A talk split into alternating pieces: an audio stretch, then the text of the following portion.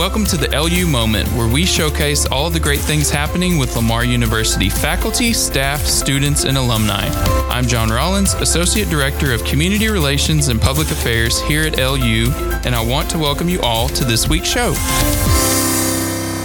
We're back again with another Cardinal success story to share with our listeners. Every week on the LU Moment, we host fantastic guests. It is my pleasure to welcome LU alumnus Marion Phillips III to the show. Marion is a 1984 graduate of Lamar University who majored in mass communications. Marion, welcome to the show, and thank you for taking the time to chat with me today on the LU Moment. Uh, John, thank you for having me. Very glad to have you here. We always love welcoming back our alumni and seeing what y'all been up to. I know lots of y'all are keeping busy for sure. So let's go ahead and have you formally introduce yourself to the listeners before we get started with today's conversation. I'm Marion Phillips III. I'm the Senior Vice President for Community Development and DEI at the U.S. News and World Report, where I work with expanding our business model to into thought leadership, also expanding our base into various demographics, and we do partnerships with groups like Black Directors Health Equity, EarthDay.org, Sorensen Institute, and Global Black Economic Forum, to just name four. Awesome. So you stay busy. A little bit. That's it. I think that's the goal bit. for them. right. So are you from? You know, you're a Lamar alumni. Are you from the Beaumont area or? I am from. I'm a military child. I'm an Army angel. I was told no longer no longer am I an Army brat.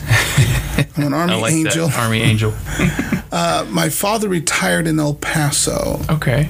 So I came to school in Beaumont, but I was born in Okinawa, Japan. Lived in Germany. Lived wow. in Jersey. Lived in you know everywhere. And so this this school was the furthest point from El Paso, Texas, on the map. Okay. You're like, let me let me try something new. They said you, you, had out. to stay in Texas. Okay. And my parents were from Alabama, so that at least got me closer to my grandmother's. Right. And this is as pretty much as far east Texas as you can go that for, a, for a four year institution. That is correct. and El Paso, Wonderful. Texas, El Paso is as far west as you can go, and that's where they so live. So said, Let perfect. Me go this way. Yeah. Awesome. Fantastic. And I loved my parents. Yeah, but you know you gotta you gotta figure out who you are and what you want to mm-hmm. do, and that's what you did. So we're glad you chose Lamar. So Marion, let's catch everybody up on what you've been up to since graduating here from Lamar. I know it's been been a little while. So after glancing at your resume, it appears you've been an extremely busy guy. So catch us up. What's been going on? Hustling, hustling to, to achieve my goals, hustling to tr- achieve my dreams. Um, we'll go in chronological order. Left Lamar, went to Houston to work on my master's, then worked for Boy Scouts of America with the Exploring program, raising money and developing, developing those programs. Awesome. Went to Washington to work at the Republican National Committee. Um, then worked as the traveling press secretary for the Secretary of Energy, James Watkins. Then moved to D- to New York to um, work at Memorial Sloan Kettering. Then worked for uh, Giuliani. The, his first term as the mayor was deputy chief of staff. Then I started Parents for School. I worked on his campaign, his second campaign as deputy campaign manager. Then I went to work for. I started my own group called Parents for School Choice, advocating for charter schools. And then I went into state government, stayed 23 years with them because I went into ministry. And I just retired. Then I joined U.S. News and World Report. so you retired and then joined U.S. News and World Report. That seems to be kind of a trend these days, though. People retire and then it's like, you know, what else can I do? That's... Being being 60 and trying to do what I believe politics is a young person's game. Mm-hmm. It is a grind. It was time for me to move on. To be able to join a group like U.S. News and World Report with its reputation on rankings, its reputation on right. editorial, made more sense. And I will have an opportunity to have some impact. Yeah, We've been able to do a program internally called Cultural Conversations. Oh. Where we bring speakers in or we do podcasts of speakers. And our company just shuts down for 90 minutes and has these conversations six times a year. We just recently did one with Dr. Um, Carson, Clayborne Carson, out of Stanford, who is the utmost authority on Martin Luther King. Wow. And he has he received from the King family all of his published, unpublished notes and documents and books, videos, everything. That's what he researched over the last 20, 30 years. Um, then we have Frederick Irwin, who's going to be doing discussing the Women's History Museum for the Mall in Washington, and there isn't one. So It is an opportunity for us to expose some organizations and people. Yeah. More importantly, to expose our employees. And one of the things we do that I think is the most important, whatever culture or demographic that we are learning about, we serve lunch at both of our offices or three offices from that space. So if it's a black owned restaurant, a women owned restaurant, an Asian owned restaurant, a gay owned restaurant, Native, Native American owned restaurant. Yeah. And our goal is to highlight these businesses and one to broaden everyone's minds. So we have an opportunity to do a lot of things and we have taken advantage of that. That is really neat. So you said is it you said it's almost like work shuts down for 90 minutes. Mm-hmm. Is, does this mean all staff all staff members all hands on deck attend? So people ask me that question like, really? I said, and this is the answer. This CEO and or president introduces every single program. If I my if my memory's good, the president has not missed any. CEO Oh, has only missed one, and that That's would be impressive. about ten that we've done thus far. And that speaks volumes because you know, as they say, everything starts at the top and trickles Correct. down. So that kind of sets the example and sets the tone for the rest of the employees. Correct, and people enjoy it. Yeah, We all listen, and then we have lunch and engage. right. And so it's it's amazing to just learn. It's really about learning other people. Right. And we do some of these in person, meaning the person's in one of the two offices, or it's all just podcasts or Zoom. What a, a day in the life. You must have a really interesting life for sure. I, I think when you are discussing community development and DEI, it's not exclusive to a learning experience. It's also a business model, a marketing model. Mm-hmm. One of the programs I do on the thought leadership side is called The State of Equity in America. And we talk about educational equity, health equity, economic health equity. In 2024, I heard there's an election. We, we are going to talk about what the demographic demographic trends have been. We're going to talk about voter suppression laws. When people talk about voter suppression, they say, no, no, it's not that serious. Well, I believe it's Georgia where you can't hand out water in line. It's one of the states do not permit you to hand out water in line. Okay. Yet you can hand out pamphlets. I can assure you, when I stand in line for an hour, I already know who I'm voting for. Right. water or not. But those are the new suppression laws. And so we are able to have those dialogues from an editorial perspective, bringing academia together, consultants, political consultants together, pollsters together, politicians together, and really talk about this. And honestly, I believe, just like you believe, there is a right and wrong. From an editorial perspective, there's one side and another side. And for people to learn how to make that decision, hear both sides. We're not judging. hear both sides. And that's the beauty. So when you say, Am I having fun? Is this that's what community development is. That's what DEI is. Being able to work with some of the community partners that I found. EarthDay.org. I'm sure everybody's heard of Earth Day. Oh yeah. But how does that partner with U.S. News? Well, Earth Day in the in the environment is a health issue, education issue, an economic issue. Those are our key verticals. When you look at Global Black Economic Forum, they're part of Essence um, fa- family. Again, it sounds like it's just Black economics. Black economics deals with rural economics, urban economics, Hispanic economics. But the bottom line is it deals with Americans, the American economy. So it is fun to be able to pull these programs together and to talk about these issues. And this is not about what certain states may want to push as being woke. This is about having people come together and having civil, legitimate conversations that are fact based. So, yeah, I'm having fun.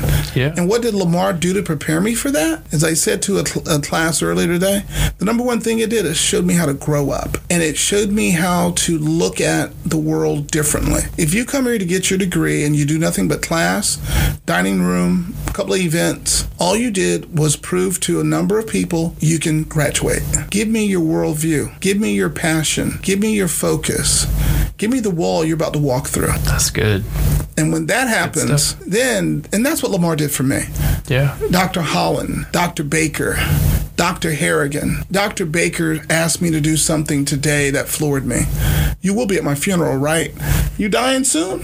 Oh my goodness. but the reality is, I would be there for her. Yeah. Is that Mary Alice Baker? Mary Alice Baker. You know, I've had many people on this podcast, and a lot of them who have gone through the communication department bring her up. So she's touched a lot of lives. Those three people are the very reason I owe Lamar. DeWitt Holland used to fail me on papers to make me do better. You got an F. Excuse me? Just do the paper over and I'll do the paper. What do you mean? You did it this morning before class. But it, he pushed me. Yeah. Harrigan You need that. Harrigan just showed me so many things about respect and about the work and the ethic. That's what Lamar did for me. And so to be able to come back and share that, it's just, it was really about the love of this place. Yeah, no, I love that. Well, that was going to be my next question. Was kind of asking you about some favorite memories. You just covered a bunch of them. Oh, my so- favorite memories. No, no, no. My favorite memories are bonkers. As you know, in our studio right now, we have a student who's escorting me. So we'll just walk down memory. Oh, you're Right. young too. We'll walk down memory lane. so the biggest building in Beaumont was the library. That was here before I got here, but it was brand spanking new, but I think one or two years old. The dorms, Plummer Hall, Morris Hall, Campbell Hall, I forget one of the others. That's all we had. Brooks Shivers. Then you had the sorority on the other side of campus, and then you had the, the basketball players stayed on one dorm, football players stayed throughout because they're a much larger team. Where the current president's house is, that was uh, Robert Kemble was the first who lived there. Those were our outside basketball courts across the street from him. Oh wow, There were like six courts. things have changed. The Cardinal Village was nothing but parking lot and vacant land. In some cases, grass. That's where we played intramural football. There were two fields. That was our rec, rec space for the for the students. John and Mary Gray Center was opened, and that was the spot everybody had to go to the, the pond, the lake. Oh, okay. And it didn't matter how many times you got eaten up by mosquitoes, and if you you know met some young lady, you had to. That was the romantic only place with lights because it was brand new. So you had to take her to the lake. Look at the ducks. Montagne Center was brand spanking new. I graduated in December. Montagne Center was hosting, I think, the fourth or fifth game. Yeah, in '84. So when you talk about what I, the mo- memories, mm-hmm. I loved all of that. And now to come back and to see Cardinal Village, to see my dining hall is the communications building. What's going on? Having changed just a little bit, huh? yeah, and then you know we have, and I hope no one is going to be offended by this.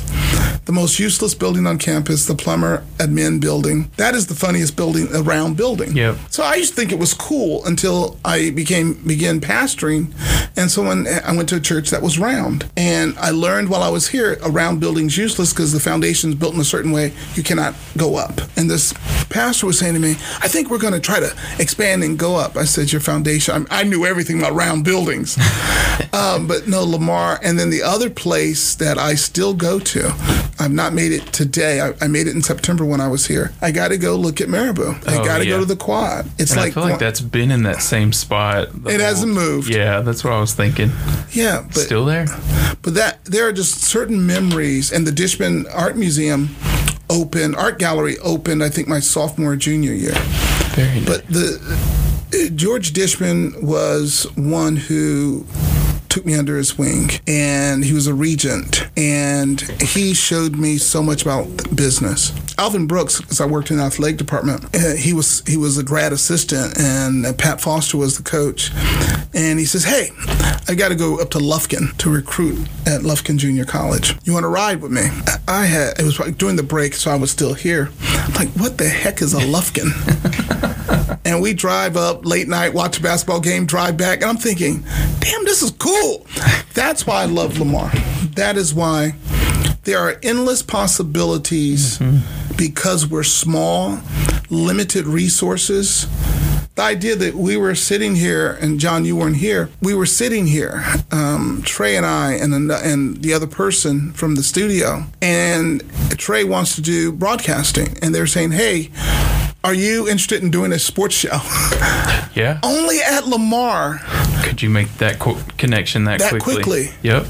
And and and here's the irony, and this is why I came here, and this is why I know Trey is trying to figure out why the heck does this guy make me take him over here? Because every opportunity is an opportunity, and you don't need to know it. Had you done your one assignment, take me to the TV studio, peace, we were you were done. I said, no, you with me all day. Now you got a gig. I believe that's how life works. Yeah. So that that's what I love about Lamar. That, that's why I'm here. No, that's amazing. Amazing. To, that's great to remember too for you for the future. Right. Absolutely. So, Marion, thank you so much for joining me today on the LU Moment and for highlighting the tremendous impact that LU has had on your life. We always enjoy bringing our alumni back and hearing all the great things that y'all have got going on out in the world now. So, as always, please make sure to search LU Moment on Spotify or wherever you get your podcasts to keep up with the weekly stories just like this one. Don't forget to keep up with LU on our socials. That's Facebook, Instagram, Twitter, and LinkedIn at the username Lamar University. This is John Rollins, Associate Director of Community Relations and Public Affairs at LU, where we're celebrating a century of leaders. Thank you for listening, and we'll talk to you next time.